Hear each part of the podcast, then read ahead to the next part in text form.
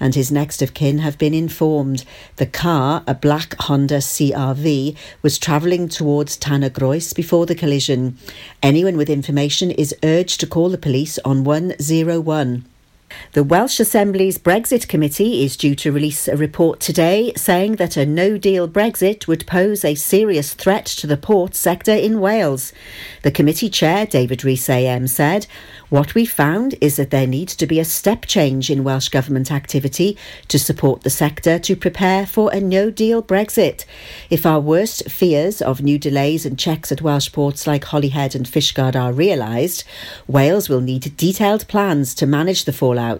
That is why we are calling on the Welsh Government to publish details of any traffic management contingency plans it has, including outlining what new infrastructure spending may be required." A stressed-out former banker who moved to Pembrokeshire to escape the rat race ended up in court after using cannabis to relax. David Thomas Kinch of Usmaston Road, Haverfordwest, pleaded guilty to charges of drink driving and drug driving when he appeared before Haverfordwest magistrates recently. The court heard that Kinch's VW Polo was involved in an accident on New Road, Haverfordwest, at around 7:30pm on October the 31st. Police were told that Kinch, aged 44, had left the scene but returned 10 minutes later smelling of alcohol. Kinch was found to have 47 milligrams of alcohol in his breath, the legal limit being 35 milligrams. Mike Kelleher, defending, said Kinch, a former corporate banker, was experiencing a stressful time as he was awaiting an industrial tribunal and had come to Pembrokeshire after separating from his long-term partner. He had gained a job as a courier, but this had added to his stress as he had been involved in 4 collisions since he started. Mr Kelleher added that the accident was not necessarily caused by Kinch, as there were a number of poorly parked cars in the area and he had gone back to his property to get his insurance details. Magistrates banned Kinch for 4 years and fined him a total of £240. He was ordered to pay £170 costs and a £30 surcharge. Pianist Elizabeth Morgan from Greenhill School was the overall winner at this year's secondary school's Valero Music Festival. The annual festival, which is organised by the Pembrokeshire County Council Music Service and sponsored by Valero, took place at Haverfordwest High School recently. Over 200 young musicians from each of the county's 8 county secondary schools, Pembrokeshire College and further afield took part in individual and ensemble competitions throughout the day. That's the latest. You're up to date on Pure West Radio. For Pembrokeshire, from Pembrokeshire, Pure West Radio. Well, it is, isn't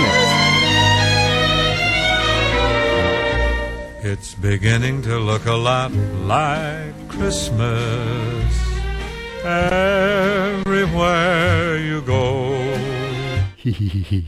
Everybody was expecting the theme tune. Yeah. Listening once again with candy canes and silver lanes aglow.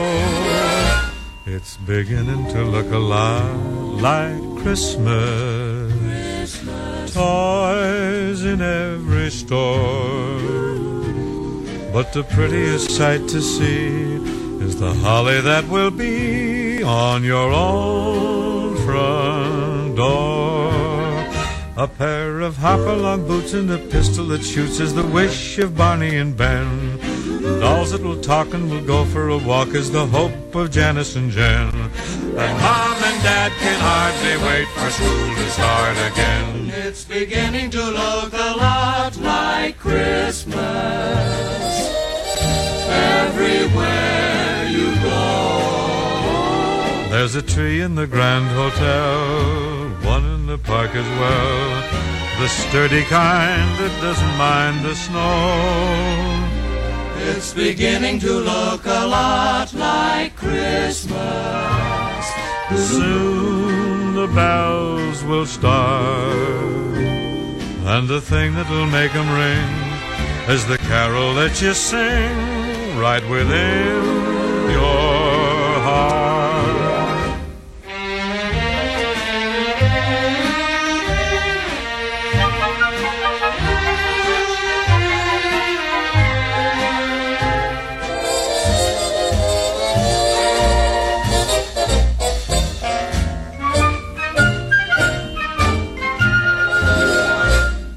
beginning to look a lot like Christmas.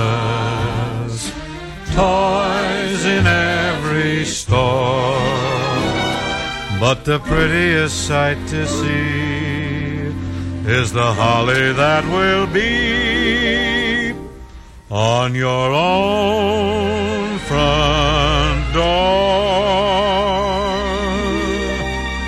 Sure, it's Christmas once more.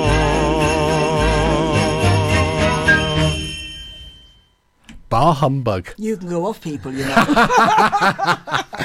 It's the West Files, really, but it is. If you go through Haverfordwest now, it is Christmas. It looks a bit like Christmas. It's coming. I hope. In fact, it's less than a month. Oh, shut up! It is. No, it's 29 sleeps to Christmas. That's not because you've got kids that are counting sleeps for you. No, it was in ASDA yesterday. The sign, countdown sign that said 30. That was yesterday, so it must be 29 today. Yeah, no. Can we anyway, this is the West Files. Yes, it is. It isn't the Christmas show. The Christmas Files, no. That's a big sigh. There we are. Should we start now? Yeah, go on. All right, then. And we have some great guests lined up for tonight's show. We have a double bubble of guests lined up for tonight's show. Yes, we have a very full studio. So I guess we better start properly. Yes, please. The theme tune. Yes. I know where we are then. People are strange when you're a stranger. Faces look ugly when you're alone. Women seem wicked when you're unwanted. Streets are uneven when you're down, when you're strange. Faces come out of the rain when you're strange. No one remembers your name when you're strange, when you're strange, when you're strange. People are strange when you're a stranger. Faces look ugly when you're alone. Women seem wicked when you're unwanted. Streets are uneven when you're down.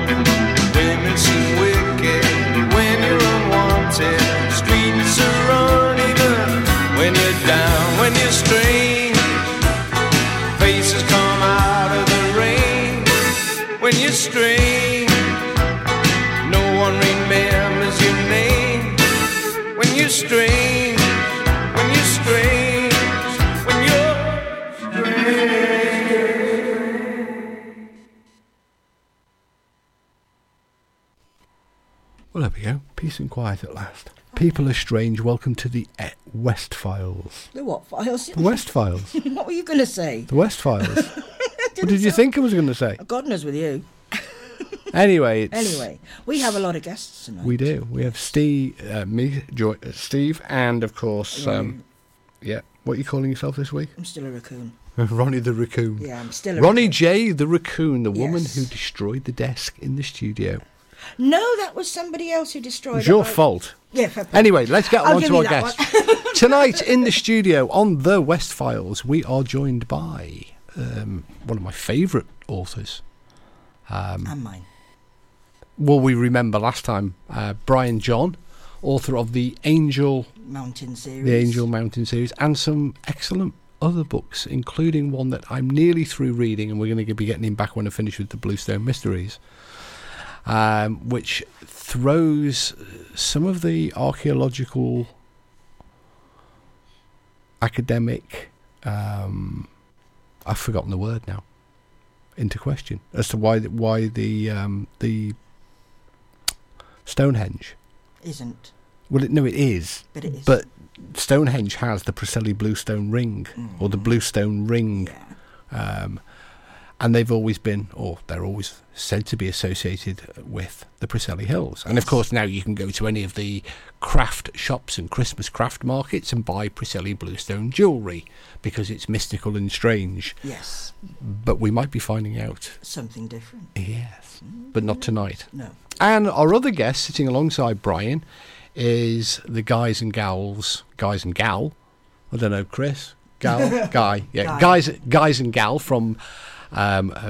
previous guests to the show, and the group with the weirdest paranormal name ever, Paranormal Post-Mortem.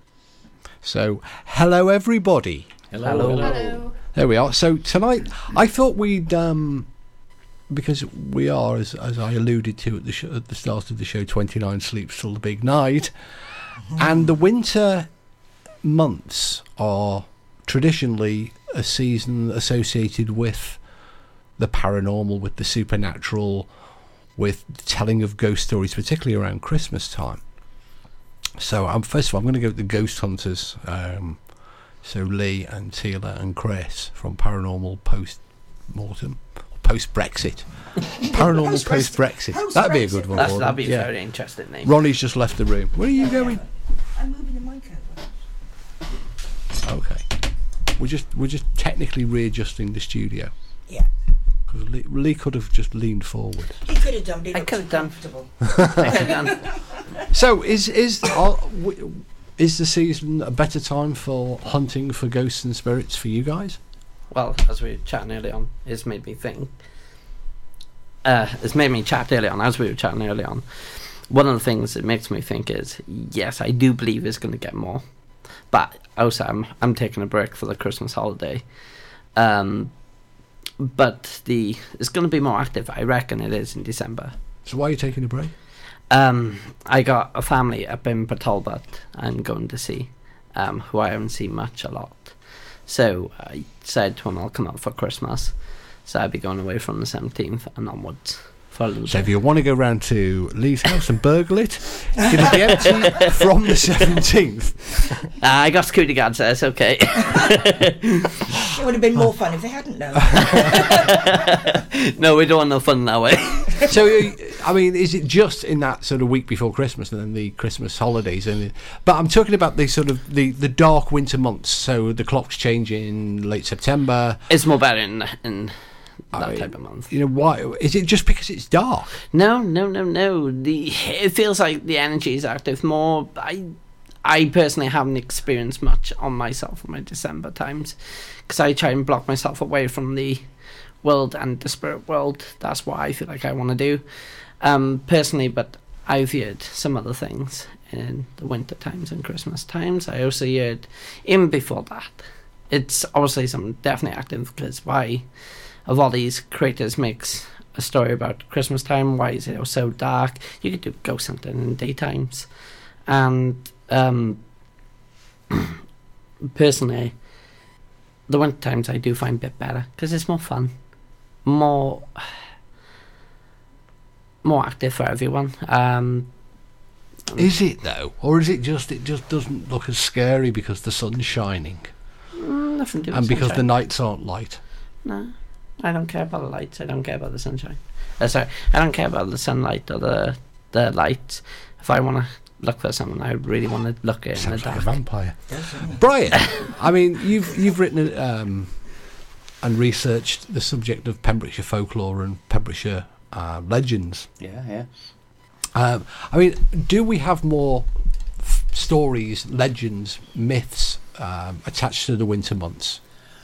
I don't think so, actually. I'm not aware of a greater frequency of stories in the winter.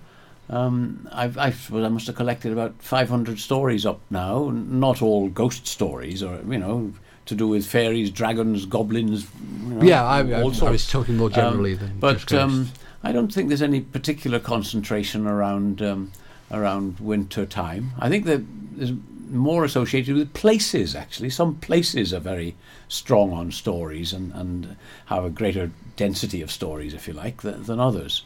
You know, places like the Gwaun Valley, for example, which everybody knows in Pembrokeshire, I suppose, that's a fairly spooky sort of place, potentially, and because there are lots of stories that have survived. But we still don't know whether that's real or not, because, of course, one reason why there may seem to be more stories in the Gwaun Valley is because it's not a very big population there, and it's fairly isolated, so you're not getting a lot of new people moving in and out all the time. So the population is fairly static. You've got a lot of families have been there for many, many generations, and that's a perfect scenario for lots of old stories to survive, because they just get handed down. Whereas in places where, you know, in the big towns like Haverfordwest or Pembroke Dock or Milford or Tenby, for example, is a much bigger turnover of population. People are going, new people coming in, so these old stories, I think, tend to disappear. So it's a bit difficult to know what is real and what you're just sort of imagining because of other factors coming into the equation. I mean, the seasons were very important to our forebears and our ancestors, weren't they? Oh yeah, yeah, yeah. You know, particularly around the midwinter, because this is the time of year the crops are in, the animals are in. I suppose it's the only time of year that, if you were working the land, that you could afford any form of celebration. Yeah, yeah, and of course on the old farms, there was this big ceremony of taking the plough in. Mm. You took the plough in and you put it under the kitchen table, and that was a sign that that in effect you were moving away from the season of working the land. It was too dark and miserable, the weather was too miserable, the soil was too wet and so on, so you put the plough under the kitchen table and you leave it there then until the spring ploughing season arrives, which is probably sort of late February, early March. You start then to prepare the soil for the next harvest. So that was a big tradition, and it was the sort of signal that was when the holiday season started, such as it was. They never had proper holidays, but at least there was less hard slaving around on the land out in the open. They seem to celebrate Christmas very differently. A generation or two ago than we were much, you know, than were used to. I mean, our Christmas starts pretty much, well, as soon as the kids go back to school. Yeah. And the Christmas music starts in the supermarkets and the stores. But Christmas that we have is very different than it used to be, because it was just the 12 days, wasn't it? Christmas began with Christmas Eve and finished on Twelfth Night, and then it was done and dusted and over with. Well, it was even shorter than that. I mean, in the old days, if you go back to the 1700s or early 1800s, before the Victorians sort of reinvented Christmas, before that, Christmas was 2 days if you were lucky. You know, I mean, there was hardly any time off. Although the plough might have been under the table, there were still animals to feed, and there was still, you know, fodder to be shoveled and dung to be cleared out of the cowshed, and, you know, all the jobs on the farm still had to go on. And I suspect that you know, life going on as usual was happening in the towns as well. Actually, it was really the Victorians that turned Christmas into a big thing, wasn't it? Well, I mean, even in A Christmas Carol. He sends the boy to the to the butchers on Christmas morning, doesn't he? So obviously the butchers must have been open. It must have been a common thing in Victorian England, or Victorian Britain, I should say, because we're not in England, are we? We're in Wales. Yes. Got to keep reminding myself of that. So I think it's time for some music, and I promise there is no Christmas music on the next track. Good.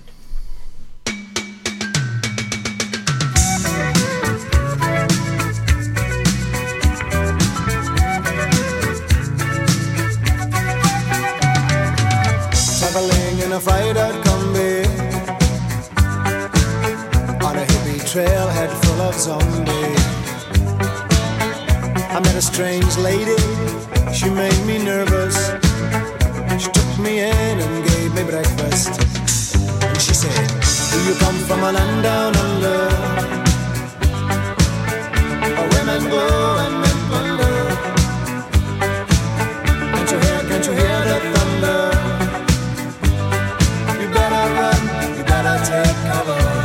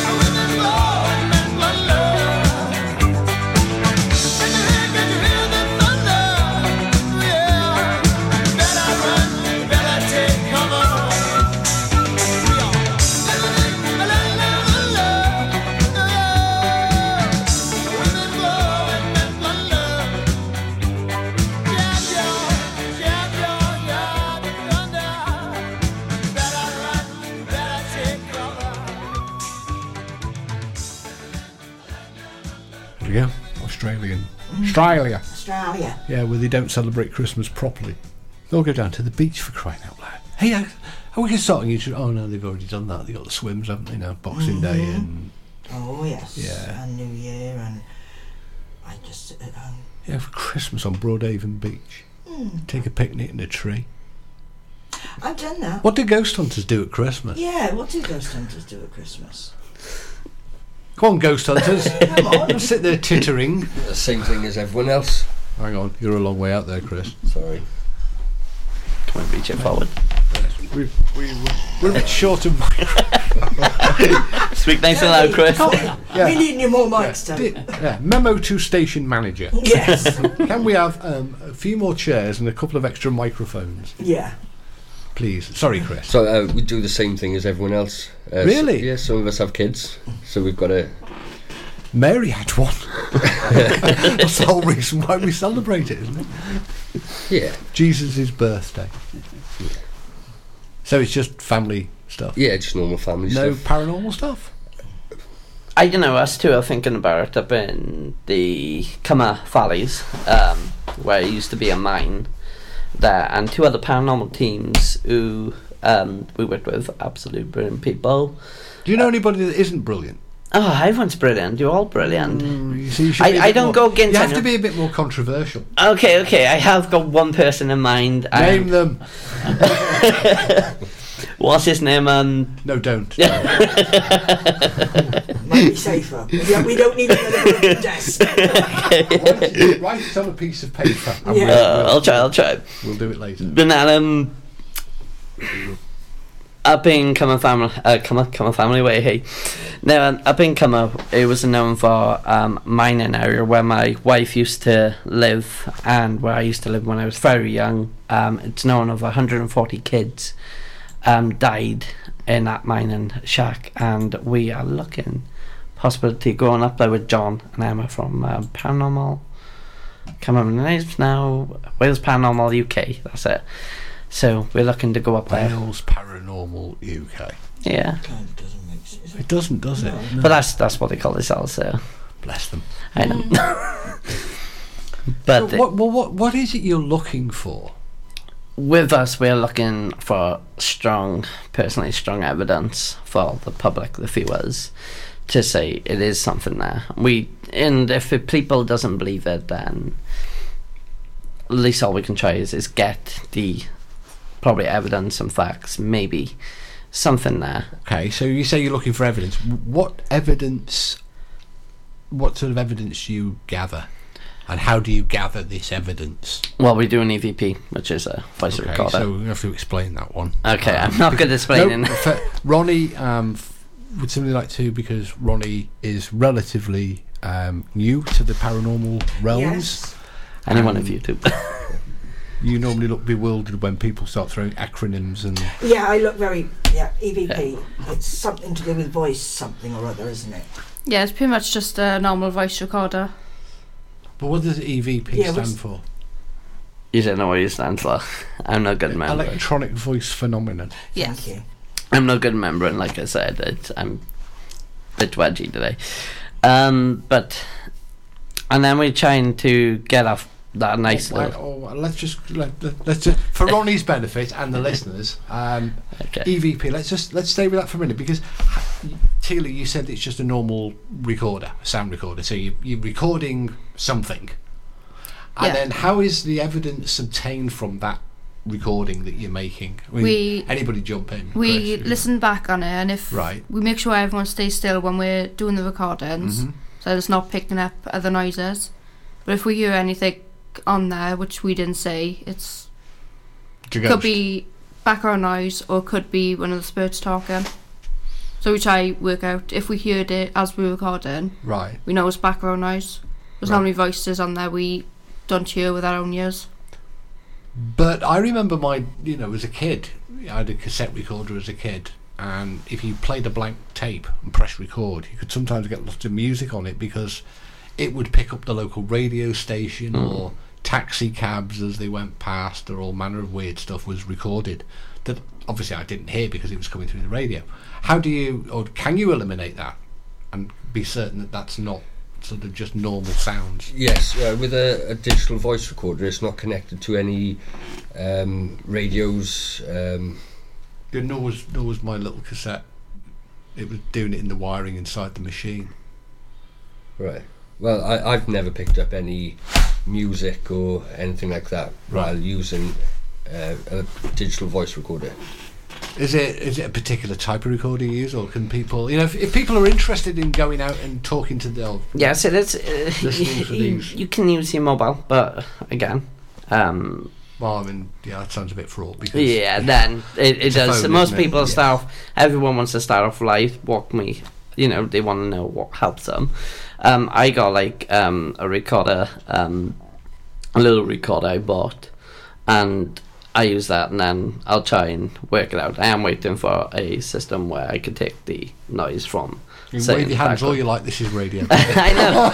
I always been brought up... I thought he was knitting, actually. I've been brought up to speak around with He talks with his hands. Yeah. It's really painful. But I shouldn't say anything out loud. Stop waving your arms about Managed Radio. I know. Next week we're going to get a ventriloquist on. Sorry, Brian, you might remember, there was a radio ventriloquist, wasn't there? Educating Archie. Oh, yeah. A very famous radio ventriloquist back in... What was his name? Peter Brough, was it? Something like that, yeah. In Educating Archie. There we are. I cut you up. No. It's okay. So, sorry.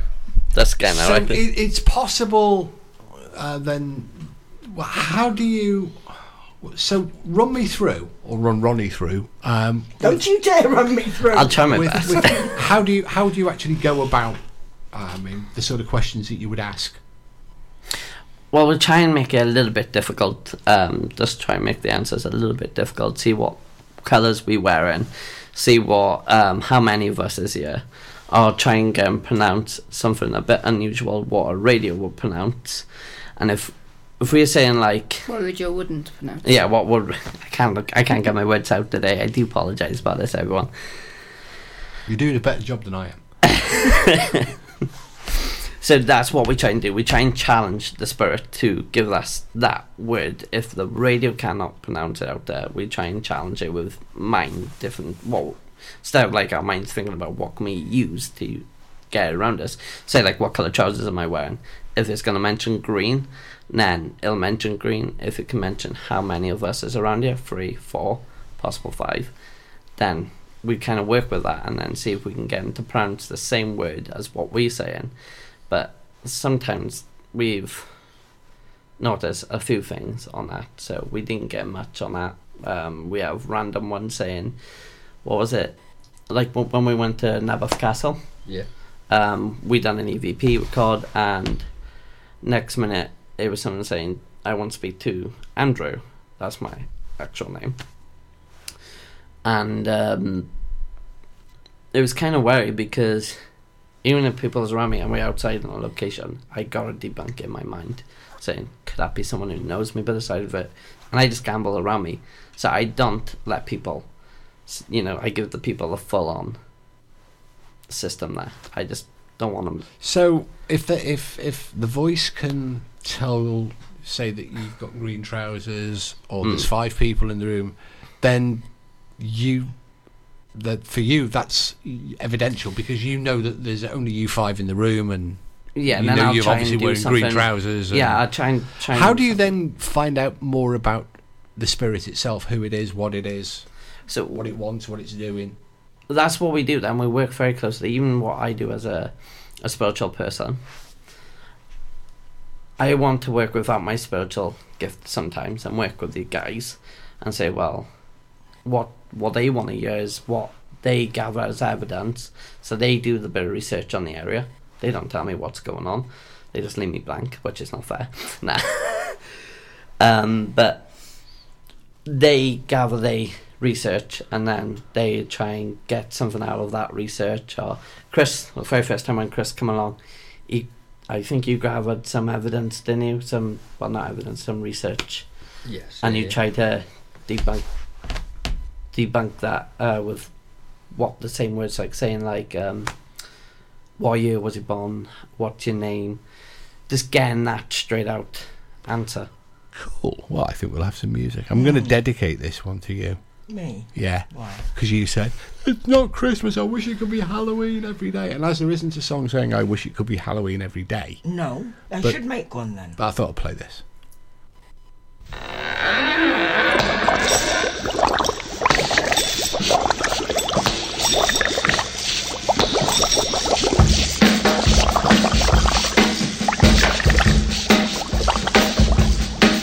I was working in the lab late one night when my eyes beheld an eerie sight, for my monster from his slab began to rise, and suddenly, to my surprise, he did the mash.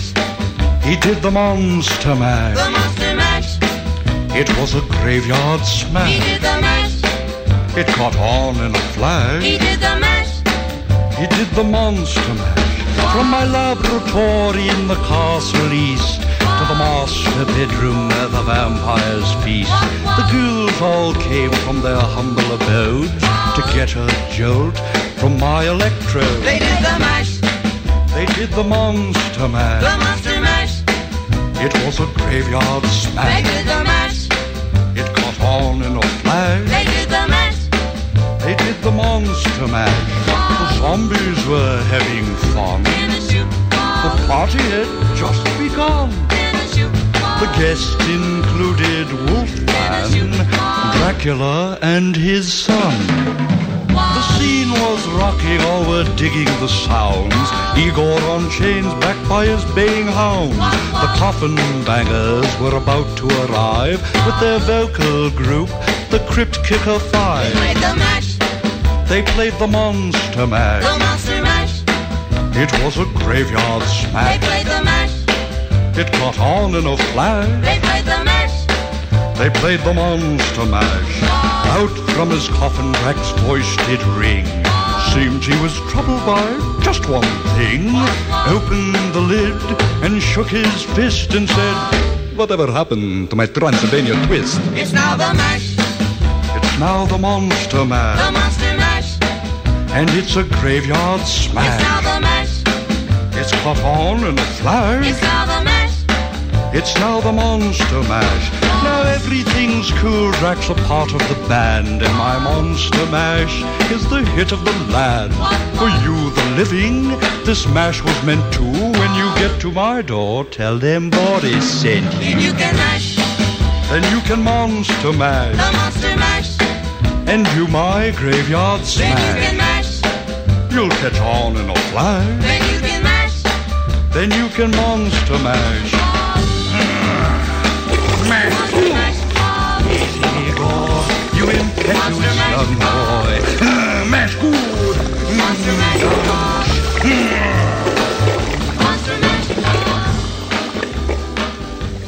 mash.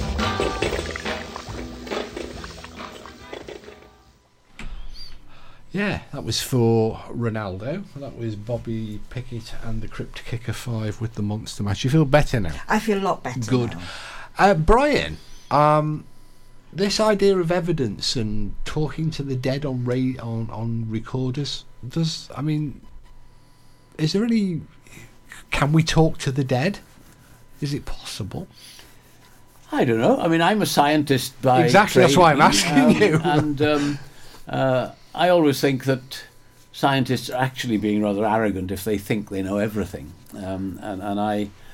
I've always thought that it's down to us actually to keep an open mind on all sorts of things that we might find a little bit inconvenient, because it's far easier to say impossible.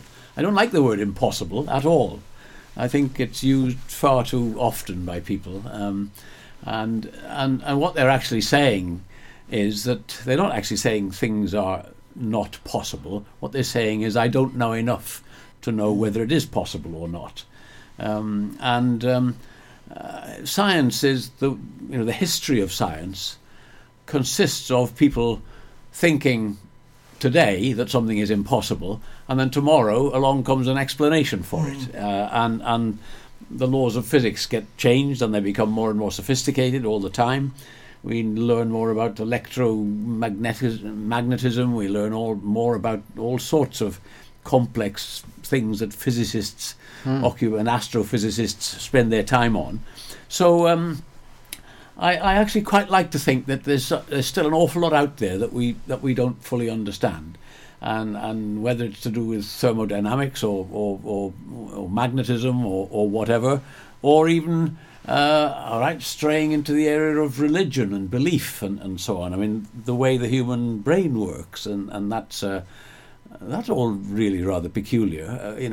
And deeply fascinating. It is, well. Yeah. I mean, my own stories. I think I might have said to you before. They came out of a night of delirium that I had, and suddenly, the day before, I wasn't even thinking about writing a novel, and then I pick up some virus or other, I don't know quite what it was, and I spend the night with a very, very high temperature and my brain in overdrive, and by breakfast time I've got a complete story in my head, complete with all the characters and and the events and everything else. So somehow or other, the brain has scrambled up or distilled out all sorts of stuff that was presumably there before and has put it all together in... Well, I mean, you're presuming it was there before. I mean, one possibility is, of course, it wasn't there before. Yes. I know some of it was because the places were mostly places that I knew, and the buildings were the buildings that I knew. The people were different, but when I look at them in detail, in the character of Martha Morgan, for example, the heroine, I can see a bit of my mother, I can see a bit of my sister, I can see certainly a lot of my wife. Wouldn't the psychologist argue, though, that this is just the brain trying to impose order and rational thinking onto things, onto, say, dreams? We're trying to rationalise dreams, don't we? Well, it wasn't a dream. I was wide awake, and so it was a sort of delirium. So the brain can do very strange tricks sometimes, and I suppose that... people who specialise on brains, neurologists or whatever they call them, they are still trying to understand how it is that that memory functions and why certain bits of memory are blanked out or lost. I mean, like in a stroke, for example, or why does the brain behave in certain ways, choosing to hold on to some information and choosing to lose other bits of information. It's all very peculiar. So I just don't like this word impossible. I like to think that all sorts of things are possible, unless we find absolutely rock solid evidence that they're not possible, and that means moving forward again with new scientific research that hasn't yet been done. So I when I collected my ghost stories together from all over the place, I decided right from the beginning I would try not to either believe or disbelieve them. I would just say, this is a story that somebody has given me, and sometimes it's based on personal experience, sometimes it's based on a story they've been told by a father or their mother or their grandmother or their brother or sister or somebody in the pub, I mean, they come from all over the place. Yeah. And I've always thought, well... if I try to act just as a scribe, just write these stories down, put them in a book and say, there they are, read them if you like and believe them if you want to, and if you want to disbelieve them, that's fine. So I thought that was my sort of function in collecting these stories together. So I like to think that all sorts of things are actually still out there waiting to be understood. When you were compiling the ghost stories, did you find that your... objectivity drew you, or your you were drawn in a particular more towards believing after you'd finished compiling the book, or were you more sceptical than when you started? Did it change you in any way, your views and beliefs? I don't think so. What I did notice, and as I collected the stories together, is that that certainly. The experience that people have of seeing something or hearing something or whatever can probably be explained in a number of different ways. Either hallucinations associated with drugs or illness, for example, which is something I sort of experienced myself when this story came into my head. I was quite ill when that happened, and also. All sorts of other strange psychological things, like mass hysteria, for example.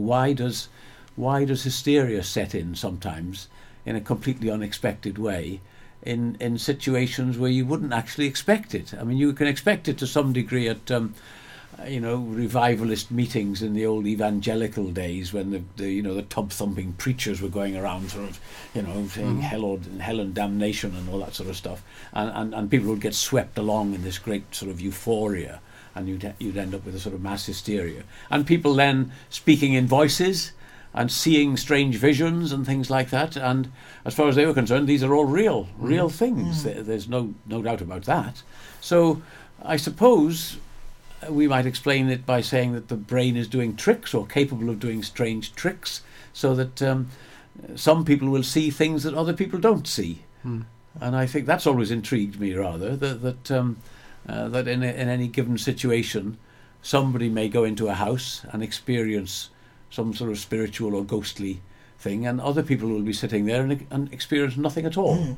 And I've encountered that several times with stories that have been told to me, which I've tried to write down, where only one member of the family will actually be aware of something untoward going on, or something a little bit spooky, and the others will be sitting there eating their cornflakes and completely unaware that anything is going on. And I find that quite intriguing as well. It's a fascinating, and what always intrigues me is there have been some world-class scientists who've looked at the paranormal. Sir Oliver Lodge, the Sir William Crookes, the list goes on, Michael Faraday, the list goes on. And they approach it with an initial attitude of, well, it's all stuff and nonsense. And almost universally, they convert to spiritualism and become an exponent and of spiritualism and this spiritual belief system that there is something beyond death. Mm. And for these men to so radically change their position has always fascinated me. What was it within what they were looking at that so radically turned their sceptical outlook into one that was so positive towards spiritualism. I think time for some music before while we dwell on the depth of that question, and then we'll go back to the Ghost Hunters and get a bit techie. You and I in a little toy shop, buy a bag of balloons with the money we've got, set them free at the break of dawn, till one by one they were gone. Back at base, box in the software, flash the message, something's out there, floating in the summer sky. 99 red balloons go by.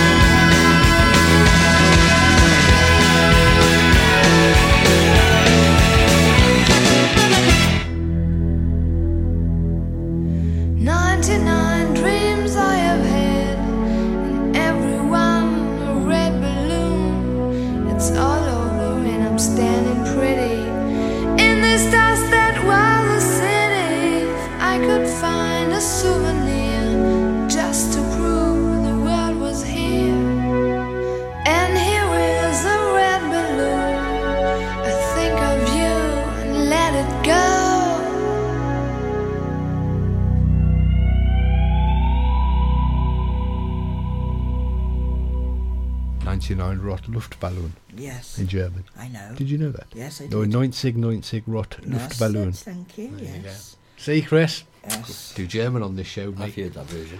Right, I'm joined by the tech guy, Chris, from Paranormal Post-Mortem. We're going to have to... Why the name? Do you want me to change the name? No. Okay. But, it's like...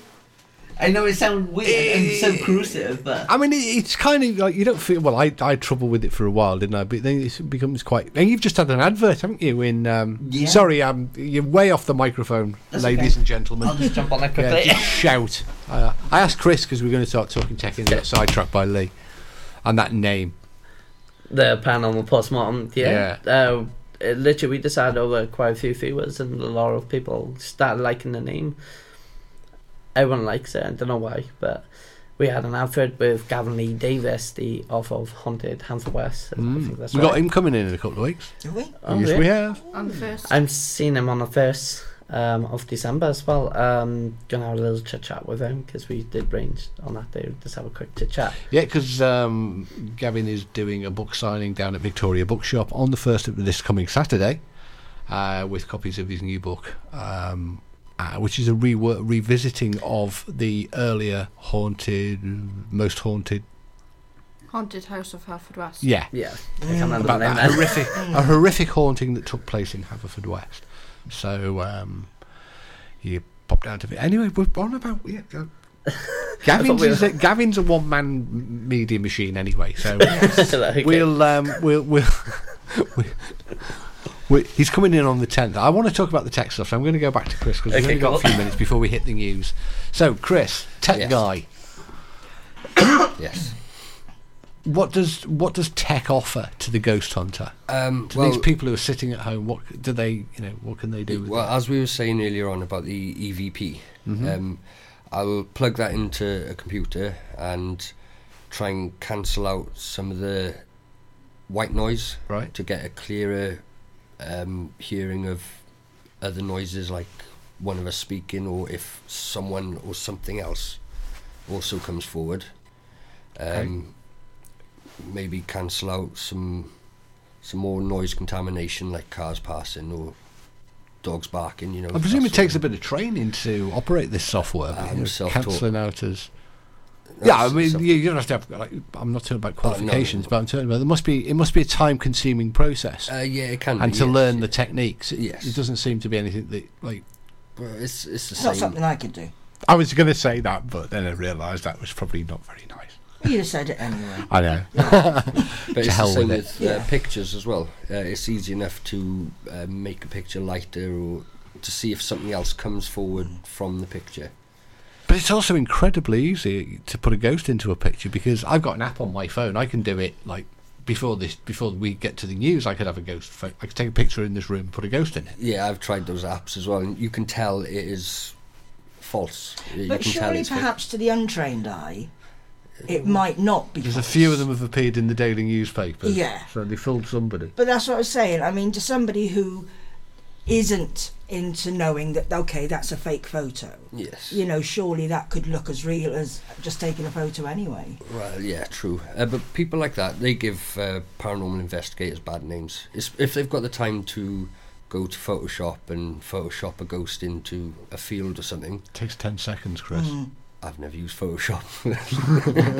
Don't ask him to prove it, he'll prove it. But you're we were talking earlier, you're fairly new to the paranormal, the group. Yes, yeah. Paranormal Post-Mortem. The group. Lovely, thank you. You're welcome. What got you into it? Why did you decide to join? I would say because my mum. I grew up with her watching Most Haunted. I never liked Most Haunted because Yvette Phelan screams all the time. And she's nice. Okay. She does scream an awful lot. But I got into watching other paranormal programs, and when I saw people were putting things on Facebook, I thought I'll send a message, see if I could join in. Maybe it might be something I'll be get into. Yeah. I'd like to try it myself. Yeah. And then Lee messaged back and I joined the team. So do you actually believe or are you a sceptic? Well, that's why I've joined the team. You're not sure? I'm in between. Yeah. I'd like to get proof to find out if there is or if there isn't. Yeah. If there is, are they just walking by as if before they died? Mm. Or are they aware that we're there? Or... you know, are they reliving? Yeah. Have you ever had an experience yourself? I've never seen one. I haven't seen one just, you know, come up in front of me. I've had noises. We were in Narberth Castle. Have you been to Narberth Castle? I was brought up in Narberth. It's Narberth's you my spent town. Many a night in Narberth Castle, haven't you, love? We won't go down that road. And the pub, which isn't there anymore, but anyway. But there's one room, it's like a brick, kind of like a stable or a stye. And we had banging on the roof. Now, when I looked online, it turns out that was a second floor. Mm. I didn't know that, but we had banging above us, so of course I climbed up to see if anything was there, shone the torch, nothing there, and we carried on doing some more investigations, asking questions, and the banging kept again, 3 knocks every time. And from paranormal programmes, they say that that's supposed to be an offence to the Trinity, right? You know, the Father, the Son, and the Spirit. I'm not sure, but you know, that's why I joined Paranormal Post-Mortem, to find out. So, myself. In a way, you're and I don't mean this disrespectfully, but you're a complete beginner. Yes, I am, yeah. Yeah, you're a bit like me, that most of it goes over the head until I get somebody to say, well, can you explain that? Because I'm lost, you know. So that's what you're like, you're just in the start of learning what might be out there, what might not be. Using the equipment. Yeah. I've been watching the programmes for years and years. Mm. Ever since I was living with my mum, I lived with her for God knows. Yeah, I can only apologise for Most Haunted. The equipment that you used, had you already had that? Were you already doing stuff like that anyway, or was it...? As soon as Lee said I could join the team, I went on to eBay and Amazon and bought the best places ever. Yes. Yeah. So what... How did you know what to buy? I was going to say... from the paranormal programmes. Right. Are there particular pieces of equipment that we need? We're going to have to be quick with that. A simple yes, no, I think. Yes. There we are. We'll find out which particular pieces of equipment after we've listened to the news, which is coming up in a little while, because this is the West Files. This is the end of the first hour, so it means you've got to do the podcast next. Yeah. Yeah. And of course, if you want to join in, you can text us on 60777. Start with PWR, not Smurf, because nobody answers you back. Yeah, and we still haven't got for the psychic pet finder sorted out. No, nobody has a psychic pet. We need a pet finder then. All right, well, let's have the news instead. Yeah.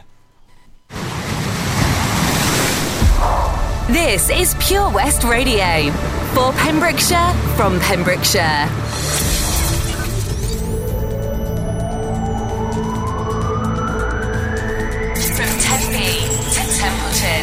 For Pembrokeshire, from Pembrokeshire, this is Pure West Radio.